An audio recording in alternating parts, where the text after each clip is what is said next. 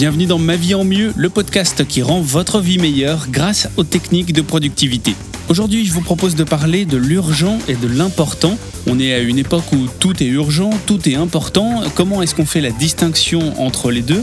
Et puis quand on a beaucoup de tâches qui se mélangent, ben, il faut leur donner des priorités. Comment faire pour ça? On va parler de la matrice des priorités d'Eisenhower. Peut-être que vous la connaissez déjà ou tout simplement vous connaissez le format mais pas son nom. Cette matrice vous demande de trier vos tâches selon leur degré d'urgence et leur degré d'importance. Mais si vous êtes comme moi et que vous avez un petit peu du mal à distinguer les deux, comment est-ce qu'on tranche quand tout devient urgent et tout devient important?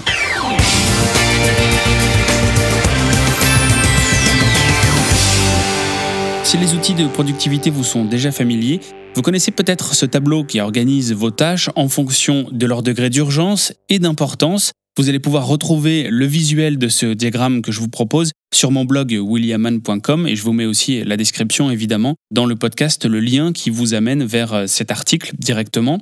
Sur cette matrice, si vous n'avez pas le temps d'aller voir tout de suite pour vous la détailler un petit peu plus visuellement, c'est très simple. Hein. Vous tracez un axe vertical, vous le croisez en plein milieu avec un axe horizontal et puis vous allez mettre les degrés d'urgence et d'importance. Donc sur l'axe vertical, plus vous allez en haut, plus vous aurez un fort degré d'urgence, et plus vous allez à droite sur l'axe horizontal, plus fort sera votre degré d'importance. Ce qui vous donne ensuite quatre emplacements possibles, et si on remonte dans l'ordre des degrés, vous avez en bas à gauche le moins important et le moins urgent, donc c'est votre priorité numéro 4. Ensuite, si on remonte un petit peu vers l'urgence, ce sont les choses urgentes mais non importantes, ce sera votre degré de priorité 3. Ensuite, si on va en bas à droite, ce sera le degré de priorité numéro 2 avec ce qui est non urgent mais qui est important. Et enfin, l'urgent et l'important qui est votre priorité numéro 1 qui sera en haut à droite. Alors c'est vraiment une technique que je trouve euh, accessible et très efficace, c'est une technique d'organisation. Mais en fait l'avantage c'est qu'une fois qu'on l'a prise en main et qu'on a un petit peu l'habitude de l'utiliser, moi aujourd'hui je ne l'utilise plus. C'est un peu bizarre de vous parler d'une technique que je n'utilise pas, mais c'est surtout qu'elle est devenue un automatisme aujourd'hui, donc c'est beaucoup plus simple comme ça. C'est une technique qui vous donne rapidement un ordre des priorités qui est plutôt facile à suivre, puisque c'est numéroté de 1 à 4 en vous donnant les priorités de vos tâches, mais encore faut-il à remplir ce tableau. Elle est communément appelée la matrice des priorités d'Eisenhower parce qu'elle fait référence au 34e président des États-Unis qui avait déclaré ce qui est important est rarement urgent et ce qui est urgent est rarement important. Alors même si ce n'est pas une déclaration d'aujourd'hui, je trouve que c'est un mal vraiment d'aujourd'hui euh, de tout considérer comme urgent ou important. C'était mon cas il y a quelques temps avant de, de découvrir ça. Est-ce que c'est votre cas aussi, votre tendance aujourd'hui de tout considérer comme urgent ou important? Et pour pouvoir remplir ce tableau, pour éviter de mettre tout dans la même case, eh bien il faut faire le tri entre ce qui est urgent, important et surtout ce qui ne l'est pas. Alors pour pallier à ça, je vous propose d'utiliser un filtre qui est très simple, c'est un filtre en deux questions. Pour la première question, on va essayer de savoir si votre tâche est vraiment urgente. Si on considère que ce délai est urgent, est-ce que c'est une urgence factuelle et pas affective? Par exemple, est-ce que c'est urgent parce que c'est votre patron qui vous le demande? Il faut avoir en tête qu'une vraie urgence, c'est une tâche qui est à effectuer dans un délai court. Et c'est tout. Il n'y a rien d'autre qui rentre en compte dans l'urgence. Alors après, effectivement, toute urgence est relative par rapport à votre domaine. Une urgence peut être euh, à faire dans l'heure, dans les deux jours ou dans la semaine, tout dépend de la taille de votre tâche, et c'est pour ça qu'il n'y a pas de vraie réponse à cette question. Mais en tout cas, c'est à vous de considérer si votre délai est urgent ou pas. Mais retenez une chose, c'est qu'une vraie urgence, c'est simplement un délai court et il n'y a rien d'autre qui rentre en compte. Donc la première question est celle-ci, est-ce que c'est une vraie urgence? Dans la deuxième question, on va se demander si l'impact de votre tâche est vraiment fort, si c'est une tâche importante pour vous réellement, et si l'enjeu de cette tâche est essentiel. Et tout ça constitue la deuxième question. Vous devez répondre oui aux trois questions, parce qu'une vraie tâche importante a un fort impact, a de la valeur pour vous, et possède aussi un enjeu essentiel, et les trois à la fois. Si vous ne répondez pas oui aux trois questions, eh bien la réponse à notre deuxième question sera non. Une fois que vous avez répondu à ces deux questions, vous avez quatre cas qui sont possibles et qui vous donneront les quatre ordres de priorité de la matrice d'Eisenhower. Quatre cas, puisque vous pouvez répondre soit par oui, soit par non aux deux questions. Donc vous vous retrouvez avec la priorité 4, non urgent, non important. La priorité 3, urgent mais non important. La priorité 2, important mais non urgent. Et la priorité numéro 1, urgent et important. Et là, c'est très simple, une fois que votre tableau est rempli, il suffit de le lire dans l'ordre des priorités et d'effectuer vos tâches dans ce même ordre.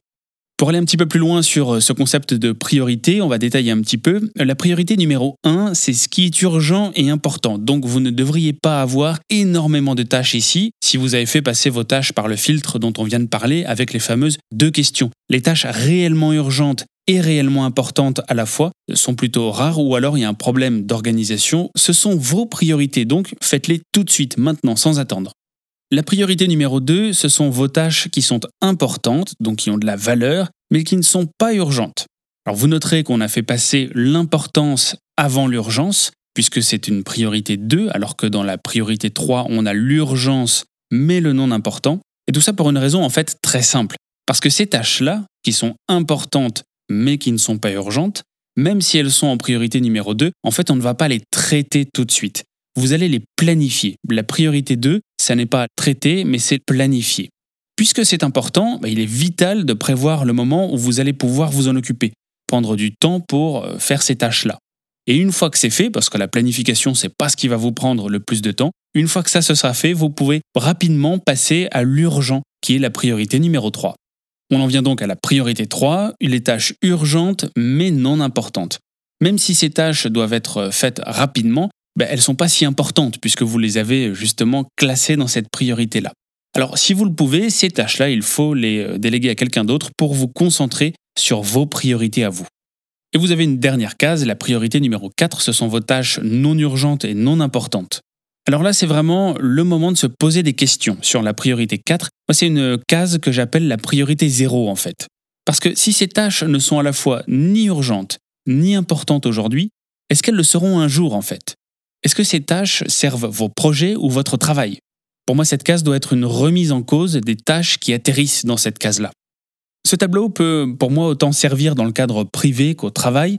Et ce qui est très pratique avec cette méthode, eh bien qu'il n'y a que deux étapes qui suffisent à vous organiser. Listez toutes les tâches que vous avez à faire, vous les placez ensuite dans le tableau en respectant euh, le filtre des deux questions, et vous n'aurez ensuite plus qu'à vous occuper euh, de ces tâches-là dans l'ordre défini par les priorités de 1 à 4. C'est aussi un outil qui est très important en milieu professionnel, et j'allais dire en premier lieu d'ailleurs, parce qu'il permet de définir les tâches à déléguer. La fameuse priorité 3 dont on parlait tout à l'heure, parfois on dit bah, vous ne déléguez pas assez. Eh bien cette priorité-là vous permet justement très facilement d'avoir une vue sur les tâches que vous pouvez déléguer.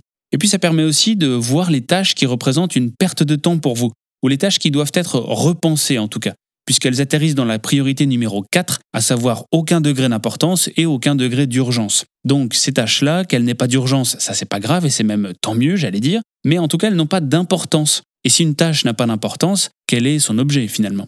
Donc vous l'aurez compris, là où je veux en venir, c'est que si vous déléguez les priorités numéro 3 et que vous éliminez les priorités numéro 4, eh bien il ne vous reste que deux niveaux de priorité, la numéro 1 et la numéro 2.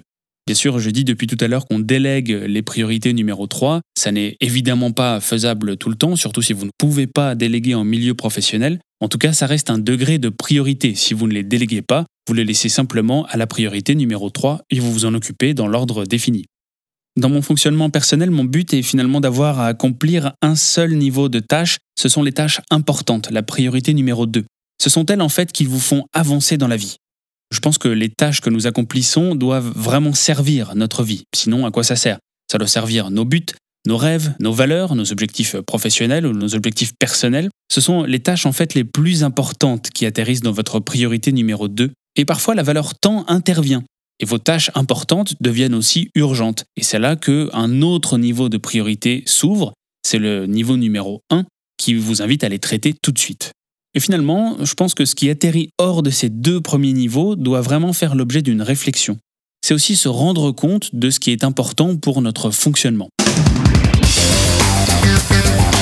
Voilà pour ce concept de la matrice d'Eisenhower avec les niveaux de priorité et surtout la façon de distinguer l'urgent et l'important. C'est un concept comme beaucoup de choses en productivité quand on débute, je pense, euh, quelque chose qui n'est pas facile à apprivoiser En tout cas, il suffit de tester et de mettre un premier pied pour euh, pouvoir s'habituer et surtout euh, de voir le potentiel que ça peut donner dans sa propre vie. Donc n'hésitez pas à partager votre propre expérience. Est-ce que vous connaissiez déjà ces niveaux de priorité? Est-ce que vous les utilisez? N'hésitez pas à mettre un commentaire et à en parler. Si ce podcast vous a plu, d'ailleurs, partagez-le. Vous pouvez aussi donner une note 5 étoiles, ça me fera bien plaisir. Et puis rendez-vous bien sûr sur mon blog williaman.com pour encore plus d'articles sur la productivité.